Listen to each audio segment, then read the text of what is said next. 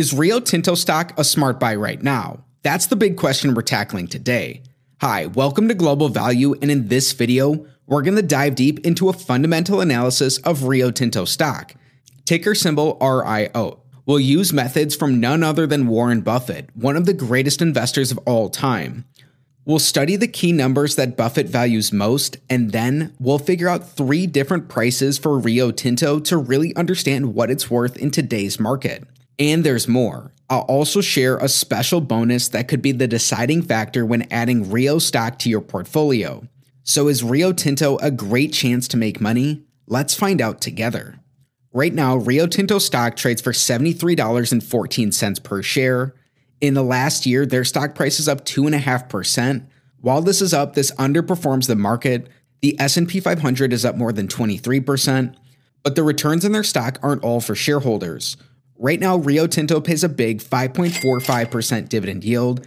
This market beating yield is added to any gains in their stock. In the last handful of years, Rio Tinto compounds at 5.5% annually. In the last decade, they compound at just under 3% annually.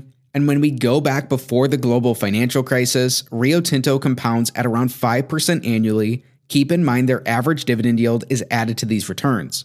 For a long time, up until 2014, Rio Tinto was actually beating the market. But the burning question is why should we be paying close attention to Rio Tinto Group? Right now, the company trades just $7 below its 52 week high. This comes as they trade $15 above their 52 week low. And how big is Rio Tinto? They're huge. They have a $125 billion market cap.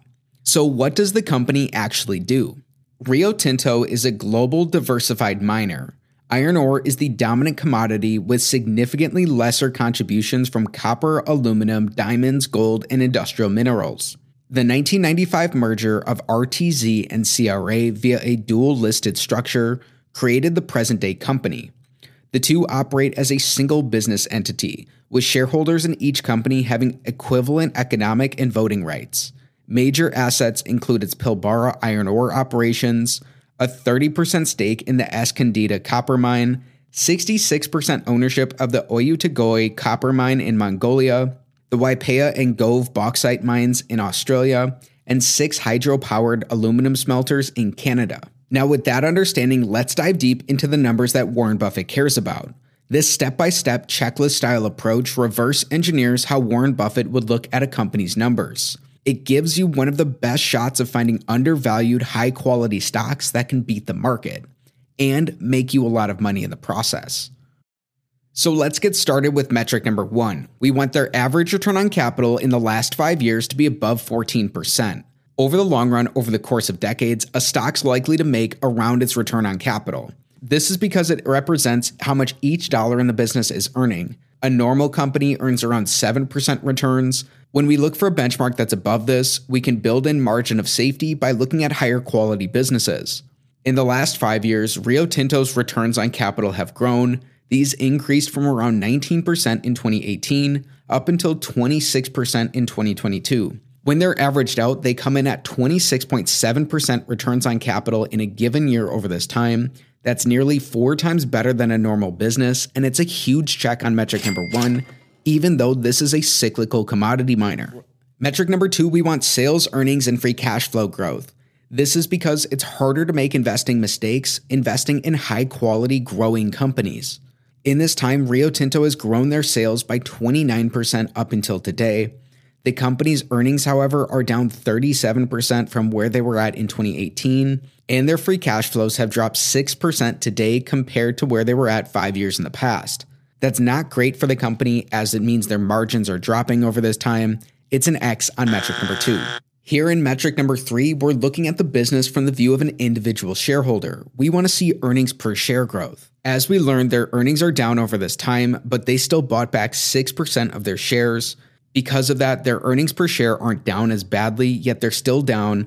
In their last 12 months, Rio Tinto brought in $5.27 per share, which is the second lowest they've been at over this time frame. It's an X on metric number 3. In metric number 4, we're looking for something even more important. We want to see free cash flow per share growth. While it's similar to our last metric, free cash flow is really the lifeblood of any business, and it's how most businesses are valued. Rio Tinto's not an exception, and in their last 12 months, not shown on this chart, they brought in $3.72 of free cash flow for each share that they had outstanding. That matches exactly where they were at in 2018. Their free cash flow declines and their share buybacks offset one another. Technically, we were looking for growth here, so this is still an X on metric number four. So far, we have only one check and three X's. Before we look at the company's debt and use their free cash flows to figure out how much they're worth, how about we check in on our bonus? Right now, Rio Tinto pays a big market beating 5.45% dividend yield. But is that dividend safe and can it grow in the future? As a commodity producer, Rio Tinto is going to be cyclical in nature. They primarily mine iron ore. The company's performance will depend on its costs and the price of that commodity over time. They've grown their dividends in the last five years. These payouts have been pretty steadily pegged to their free cash flows and earnings over this time. That's likely a prudent way for management to return capital to shareholders. They saw a big boom in their business in 2021, and then it returned to more normal levels in 2022. With that, the company has cut their dividends recently. While they supported these in their last five years, in the last 12 months, they paid out $4 worth of dividends for each share, and they've only brought in $3.72 of free cash flow. While it seems they may adjust these more into the future, it's not what we want to see right now. This is an X on our bonus. Now, truly great businesses can earn high returns on capital and still grow even without using a lot of debt. In fact, in recessions, it's businesses with too much debt that can have the biggest losses and even go broke. You don't want to be investing in bankrupt companies. So, in metric number five, we want their net debt to be below the sum of their free cash flows. Net debt looks at a company's debts and subtracts their cash and their short term investments. Rio Tinto has had pretty low levels of net debt in all five of these years. That's also the case today. They have just $3.6 billion worth, that's below any single year's worth of free cash flow over this time. It's good that a cyclical business like this isn't using excessive amounts of debt. In their last five years, the company brought in $52.8 billion of free cash flow. They very easily support their debt position. Most of these free cash flows have been returned to shareholders as dividends. It's great they don't use a ton of leverage in their business, and it looks like they're in good shape here. It's exactly what we want to see, as it's a check on metric number five. Now, how much might Rio Tinto be worth? The big metric of them all, metric number six, we want their average five year free cash flow divided by their enterprise value to give us a yield that's above 5%. This is the first of three ways we're estimating their value based on their cash flows. Enterprise value looks at a company's debt and their market cap by adding these together. So it looks at Rio Tinto more like it's a private business. Right now, Rio Tinto has a $130 billion enterprise value and in the last five years, they bring in around $10.6 billion each year. When we divide that by their enterprise value, it gives us an 8% average free cash flow yield. And currently, in their last 12 months, Rio Tinto brought in $6 billion of free cash flow. This means when that's divided by their enterprise value, it gives us a 4.5% current free cash flow yield. While their average yield is above what we want, their current yield is below this, Still, free cash flows can be lumpy year to year, especially in a commodity business like this. That's why we're looking at them on an average here. So that 8% yield is going to be a check on metric number six. Don't just run out and go buy the business. Use common sense and do what's right for you personally. Plus, you're going to want to watch for our next two valuation estimates before you stay for our final fair value and rating at the end of the video. Everything we've covered so far is important, but there's something missing. This brings us to our second valuation method where we use a DCF model to figure out what Rio Tinto might be worth. We will take an average of their last three years of free cash flow and use historical assumptions to grow these into the future. Plus, we'll add in their tangible book value to estimate their net worth. Keep in mind, Rio Tinto, as a cyclical commodity producer, has low business predictability in their past.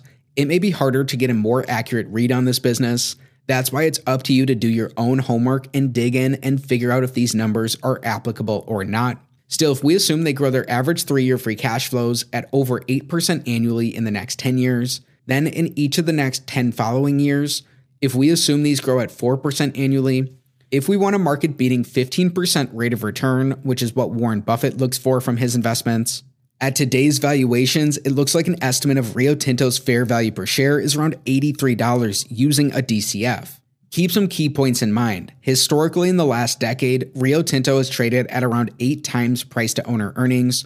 Currently, they trade at six and a half times, so below their historical average. This has ranged quite a bit depending on how their earnings were reported. During this time, they've traded as low as three and a half times owner earnings. We'll use the Guru Focus value as our final fair value estimate. This takes how the company has traded in the past, uses their predictability and analyst estimates to assign a fair value. Right now, this comes in at around $73 with a fairly valued rating.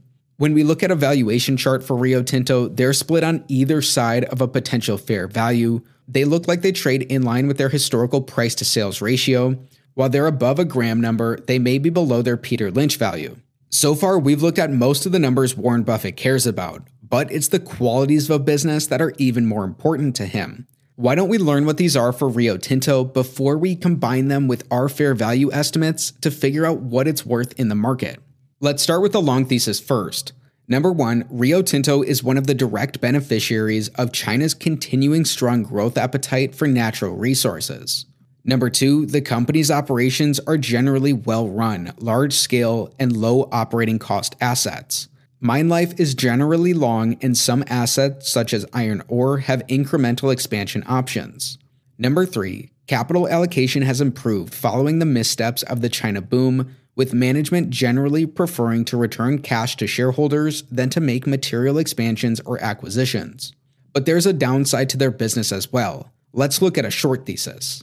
Number one, with miners, including Rio, benefiting from high commodity prices, governments may use it as a source of tax revenue to plug shaky budgets. Number two, Rio Tinto is leveraged to demand for iron ore. If iron ore prices fall materially, the company's earnings will decline significantly. Number three, while Rio has shown much improved investment discipline since its missteps during the China boom, if commodity prices remain high, then the temptation to once again expand aggressively will increase. Hopefully, they learn from their past mistakes. Right now, no super investors hold positions in Rio Tinto. In the past, there's been limited super investor holding, with only David Tepper and Lee Ainslie owning the business as small parts of their portfolio. This far in our fundamental stock analysis of Rio Tinto, we learned the company goes 3 for 6 on our Select 6 analysis. They've deleveraged and still earn high returns off of high commodity pricing, plus, they may look attractive compared to historical cash flows, yet those are still coming back down to earth after a big boom in 2021. This is not financial advice, it isn't a buy or sell recommendation of any security. Use common sense and do what's right for you. When we combine our estimates and Rio Tinto's business qualities, we get a fair market value of around $81 per share. That's right in line with their street target price, $8 above today's stock price. It looks like Rio Tinto is about fairly valued. If you enjoyed today's Rio stock analysis, like it, share your thoughts in the comments, subscribe to the channel for more videos, and watch this next one. You may enjoy it too.